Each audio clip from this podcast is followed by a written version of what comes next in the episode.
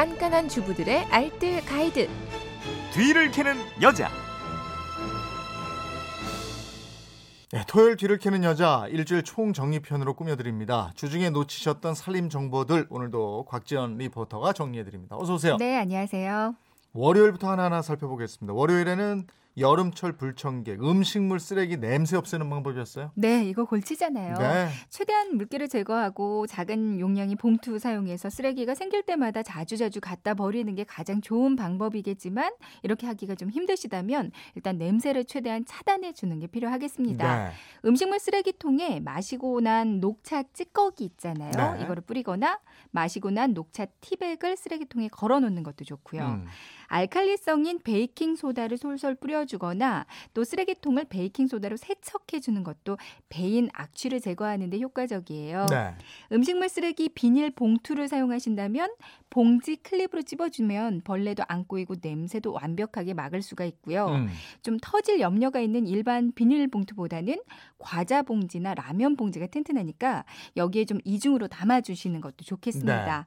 그리고 여름철에는 냉동실 한 칸을 그냥 쓰레기 전용 칸으로 사용하시는 것도 방법이에요. 음, 음. 쓰레기가 나오면 바로 물로 좀 여러 번 헹구고요. 물기를 꼭 짜서 비닐팩에 넣고요. 이 상태로 냉동실 박스 그 한 칸에 넣어둡니다. 네. 이렇게 얼려주는 게 버릴 때 엘리베이터 안에서 냄새 피우지도 않고요. 음. 국물 흘리지도 않아서 깔끔해서 좋거든요. 가끔 엘리베이터 탔을 때, 어, 너무 괴롭잖아요. 이 먹고 나서 쓰레기가 나왔을 때 바로바로만 얼려주시면 비위생적이지도 않아서 음. 네네. 좋아요. 예. 그리고 수시로 소독용 에탄올을 분무 기에 담아서 뿌려주면 악취도 잡아주고요. 음식물의 부패 속도도 느려지게 해줍니다. 네.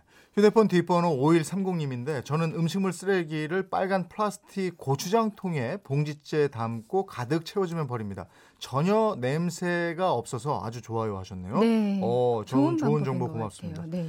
화요일에는 유해가스가 나오지 않아서 요즘 주부들 사이에 인기가 있는 전 전기레인지죠. 네? 전기레인지. 깔끔하게 사용하는 방법 알아봤어요. 네, 전기레인지의 종류는 인덕션이랑 하이라이트 방식으로 나뉘거든요. 네. 인덕션은 자기장을 통해서 그릇에 열을 발생시키는 전자 유도 방식이고요. 하이라이트 방식은 상판 아래쪽에 와이어가 있는데 음. 이 와이어로 전기를 가열해서 그 상판에 직접 열을 전달하는 방식이에요. 네. 먼저 전기레인지 상판에 하얀 백태 현상이 생겼다면 전기레인지 전용 세제를 젖은 걸레에 묻혀서 전체적으로 발라주고요. 한 20분 정도가 지나서 마른 걸레로 닦아내면 사라집니다. 네. 평상시에 냄비에 물기가 있는 채로 렌즈 위에 올리면 이렇게 백태 현상 잘 일어나니까요. 물기를 없애고 조리하시는 게 중요하겠고요. 네.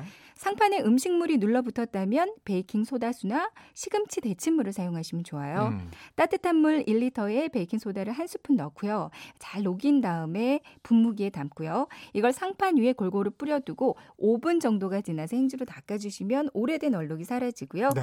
아니면 시금치 데친물을 조금 식혀서 상판 위에 뿌리고 5분 정도 불리고 나서 행주나 부드러운 수세미로 닦아주시면 됩니다. 음. 이거 평상시에 잘 관리하는 것도 중요하다고 그러셨잖아요. 네, 맞습니다. 상판을 철 수세미로 계속 청소하면 미세한 균열 생길 수 있어요. 주의해야 하셔야겠고요. 또 상판에 설탕이나 소금이 묻으면 상판이 부식될 수도 있어서 반드시 닦아주셔야 합니다. 또 바닥면이 좀 울퉁불퉁한 냄비 있잖아요. 네. 이런 거는 사용하지 않는 게 좋겠어요. 음. 9359님인데 전기레인지 닦을 때 치약으로 닦으면 좋아요. 젖은 헝겊으로 닦고 마른 수건으로 마무리하면 깨끗해집니다. 네. 하셨어요. 네. 치약은 정말 안 쓰이는 데가 없는 것 네, 같아요. 글쎄 말이에요. 네. 수요일에는 요즘 많이 먹는 수박, 이 수박 껍질 활용법을 알아봤잖아요. 네. 먼저 수박 껍질 무침 해 드시면 여름철에 입맛 없을 때 딱이거든요. 네. 푸른 겉껍질은 잘라내고요. 흰 부분만 채를 썰어서 소금에 살짝 절여주세요. 바로 씻어서 물기를 빼고 여기에다 이제 고추장, 파마늘, 들기름, 매실, 깨소금 넣고요. 설탕이랑 식초 추가해서 무쳐 드시면 밥도둑이 따로 없습니다. 그리고 흰 부분만 채 썰어서 같은 양의 설탕을 넣고요. 잼으로 드셔도 좋고요. 설탕이랑 식초랑 월계수 잎이랑 또 pickling spice를 넣고 피클로 해 드셔도 맛있습니다. 생선 찜을 할 때는 무 대신에 이 껍질을 넣어주셔도 좋고요. 네. 초록 겉껍질 부분은 잘 세척을 해서 그늘에서 꼬독하게 말리고요. 보리차처럼 끓여 마셔도 피로 회복이나 당뇨병에 모두 좋다고 네. 합니다. 그리고 하얀 부분만 강판에 갈아서 밀가루랑 우유 넣고 얼굴 팩으로 활용하시면 미백 효과에다가 탄력까지 생기고요. 음. 강판에 갈아서 즙만 짜주고요. 여기다 레몬즙을 살짝 넣어서 미스트로 활용하셔도 피부 진정 효과가 뛰어나요. 네. 냄비에 한 30분 정도 물 넣고 함께 끓여서 식힌 다음에 가글로 사용하시잖아요. 그럼 입냄새 제거 에도 아주 뛰어난 효과를 보실 수 있을 겁니다. 네. 목요일에는 식품의 유통 기한 이거 지나면 바로 버려야 하는가 여기에 대해서 알아봤었죠. 네.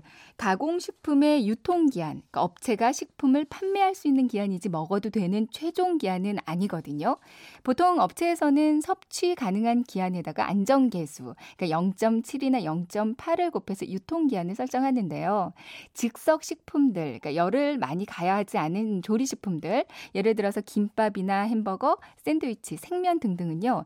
워낙 기한이 짧기 때문에 표시된 유통기한 내에 드시는 게 가장 좋겠고요. 예. 하지만 나머지 다른 가공식품들은 그러니까 간장이나 된장, 고추장 등등의 장류, 잼류, 레토르트 식품들, 통조림 식품들, 김치나 절임 식품, 뭐 라면, 밀가루, 벌꿀, 전분 등등은요. 유통기한이 어느 정도 지나도 섭취가 가능하세요. 네. 냉장 보관만 잘했다면 우유는 유통기한이 지나도 50일까지, 액상 커피는 30일, 치즈는 70일까지, 식빵은 20일이 지나도 변질이 없었다고 합니다. 네. 그러니까 제품을 드실 때 더 신경을 써야 할 부분은 이 유통기한을 보는 것보다도요.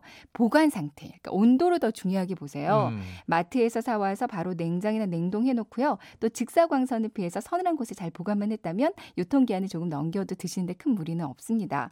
상했는지 보는 기준은 그러니까 보통 우리가 반찬해 놓고 상했는지 판단하는 것처럼 유통기한 내에 있더라도 먼저 냄새랑 상태를 한번 보고 판단하시고요. 네.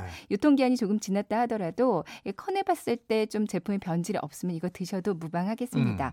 아니면 표시되어 있는 유통기한이 이 안정계수 0.7에서 0.8 정도로 곱한 기한이니까요. 남는 그 날짜만큼을 더해서 섭취하시면 되겠어요. 음, 알겠습니다. 주말판 뒤를 캐는 여자 곽지연 리포터였습니다. 고맙습니다. 네, 고맙습니다.